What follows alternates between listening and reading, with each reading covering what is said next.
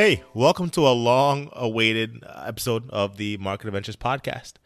Uh, this is not a prank or joke. I'm alive. I know I haven't posted in a long time, but I am here and I can explain why I've been gone. Hence the uh, what's new in the brackets of the title.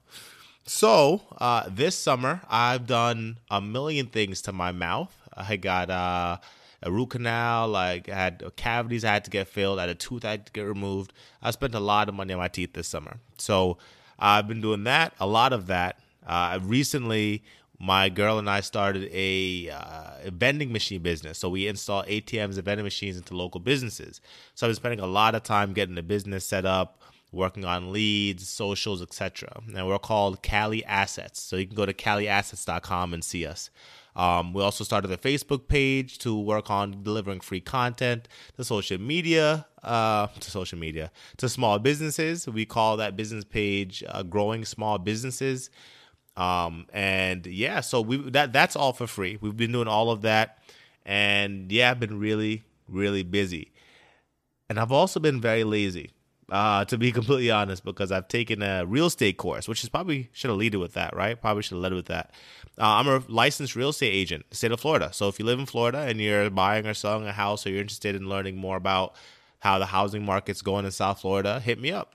Yeah, I started real estate. I got my real estate license, so I've been doing that. So as you can see, in the last couple, well, I guess months or a long, a lot of weeks, like seven weeks I've been very busy, but that's no excuse for not dropping episodes.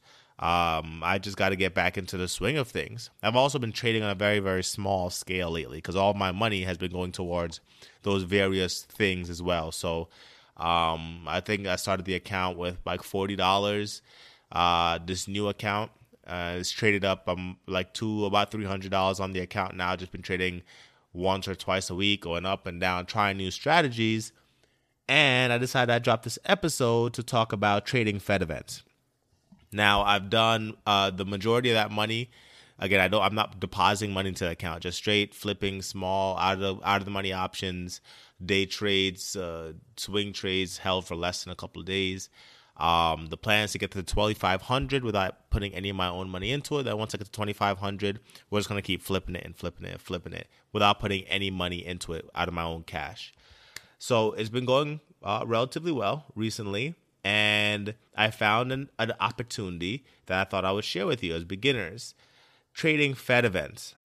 When you need mealtime inspiration, it's worth shopping Kroger, where you'll find over 30,000 mouthwatering choices that excite your inner foodie. And no matter what tasty choice you make, you'll enjoy our everyday low prices, plus extra ways to save, like digital coupons worth over $600 each week. You can also save up to $1 off per gallon at the pump with fuel points. More savings and more inspiring flavors make shopping Kroger worth it every time. Kroger, fresh for everyone. Fuel restrictions apply. Now, uh, a Fed event is like when the Federal Reserve releases minutes from their last meetings, when they um, make changes to the interest rate, when uh, Federal Reserve Powell, uh, Chairman Powell, comes and speaks live on TV or live wherever he decides to, to stream. Those are Fed events. Those are events that the market pays attention to. Now, on a grand scheme of things, if you're doing technical trading on a daily or weekly scale, it might not matter, especially if you're trading on a weekly and a monthly. Maybe you're a really long term trader, long swing trader. It really doesn't matter what he says. But if you're trading on an intraday basis or a weekly basis, I mean, um, a daily basis, it might matter depending on where your parameters for entry and exit are. So, if you're someone who trades uh, Fed events like me, then here's an opportunity for you, right? So, the big thing about Fed events is people want to know information right? And to get that information, they're willing to be patient and wait. They exercise that patience the day before and the day of the event. So it typically happens on a Wednesday, right? So uh, Wednesday, the 13th, inflation data comes out. That's not really, um, it's not a Fed event, but you'll notice on the 12th, uh, the market starts to slow down because they're waiting for the information, right? So prices will move in a range. They won't go high, they won't go low. They'll just go up and down all day and stay within a, a price range until that information comes out. So that might be a good event. But the next time we're going to hear is when Federal Chairman Powell talks about interest rates. That's a Fed event. So it typically happens on a Wednesday. And what happens is, uh, leading up to the event, the week before, the market will make a move.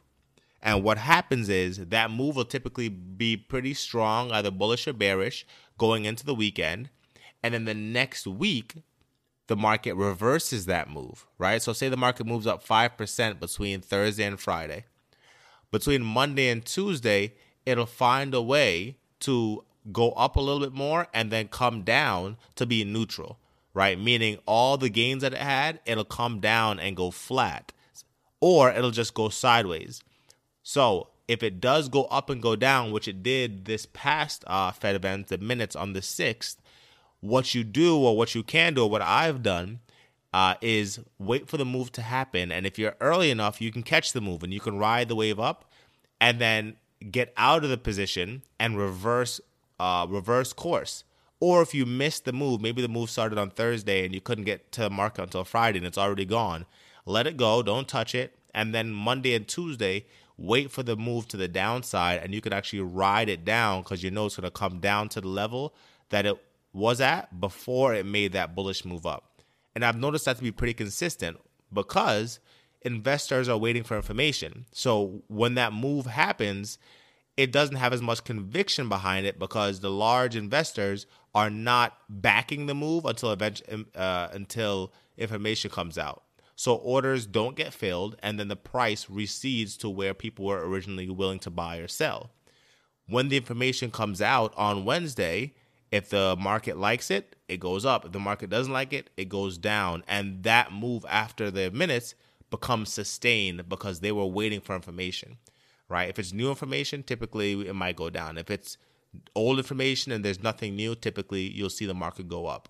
But the way to trade a Fed event, I've noticed is before the event, if you can catch a move, you can ride the move in that direction and know that it's going to reverse prior to the event. It has to come back down and go flat because now investors are waiting for information. So you can ride the move up and then back down or down and then back up or wait for the first move to be over and just go to the downside or the upside, right? That second move.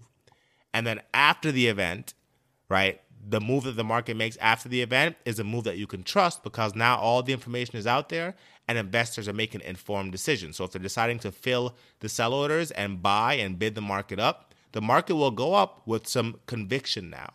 And the converse is true the if the market is going down after the event and it's sustained the next day, investors now have in, information and they're not filling buy orders. They're in, they're uh, adding sell orders into the market, and that's pushing the price of the uh, of the market down or whatever kind of stock you choose to trade. And if you use SP 500, it's relatively easy because the S&P is is pretty uh, easy to read if you're using a particular stock, sometimes a stock can go against the general market, but you know, 99% of the time it goes with the general market. So if you find a stock going against it, just don't touch it. Find a stock that's going with the market and following the S&P, and that way you can trade that stock if you don't want to trade the S&P. So that is a quick synopsis, I guess, of how to trade Fed events as a beginner, right? Not trying to guess or or you know predict or anything like that. Just simply waiting for a move to happen a couple days before the event. So if it's happening on a Wednesday, which it typically does, that Thursday or Friday, see if there's a move. If you want to play that move, you can. Into the weekend, exit the move come Monday or even exit it on Friday. Allow the second move to develop, the inverse move that's going to come back down or go back up to the opposite of what happened last week. And you can play that move into the event. But don't hold anything on the day of the event because you don't know what's going to happen. So if you're holding an option trade and the event is on Wednesday, make sure you're out by Tuesday. If you're holding stock or shares, be out the day before. Be out by Tuesday because Wednesday, you nobody in the world knows what's going to happen. Even Fed Chair Powell doesn't going to know, isn't going to know, and he's the one with the, with the information. He could say something, expect the market to go up, and it can go down. Right? There's nobody in the world knows. So on Wednesday, you don't want to be in a trade. And again, this is for people who are trading short term, not for people who are trading uh, uh, weekly or monthly positions. So that's how you trade a Fed event. Again, I'm sorry for I've, I've, been gone so long. Again, I'm a real estate agent now. So if you're in Florida, and you want to buy or sell a house, or you just want information, let me know. Uh, we install ATMs and vending machines. Uh, I, I just came back from a long trip. I'm spending money to fix my mouth, so make sure you brush your teeth and floss every day, ladies and gentlemen. It does cost a lot of money to fix. And yeah, hopefully I can be here uh, relatively frequently from now on. Maybe you know go back to doing once a week, and if I can, break it, bring it back up to twice a week. But we won't be going back to five days a week. We probably won't be going back to three days a week just because I'm too busy now. But I would love to keep giving you information as much as I can and keep you updated on the journey. Right. So again, with a small account, I had forty dollars probably two weeks ago, uh, or three weeks ago actually. Now we're up to three hundred.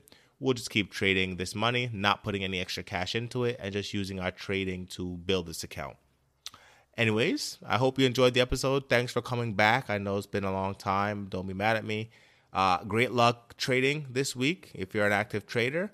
And if you're not active and you're still learning, um, continue to train your mind, right? Read books and, and things like that and keep your mind fixed on your goal, right? Positively fixed on your goals. And just keep building up your, your mental strength and your mental confidence because that's what the market is. It's not charts, it's confidence. So until we speak again, remember, as you begin searching for answers to life's financial challenges, don't seek security, seek adventure.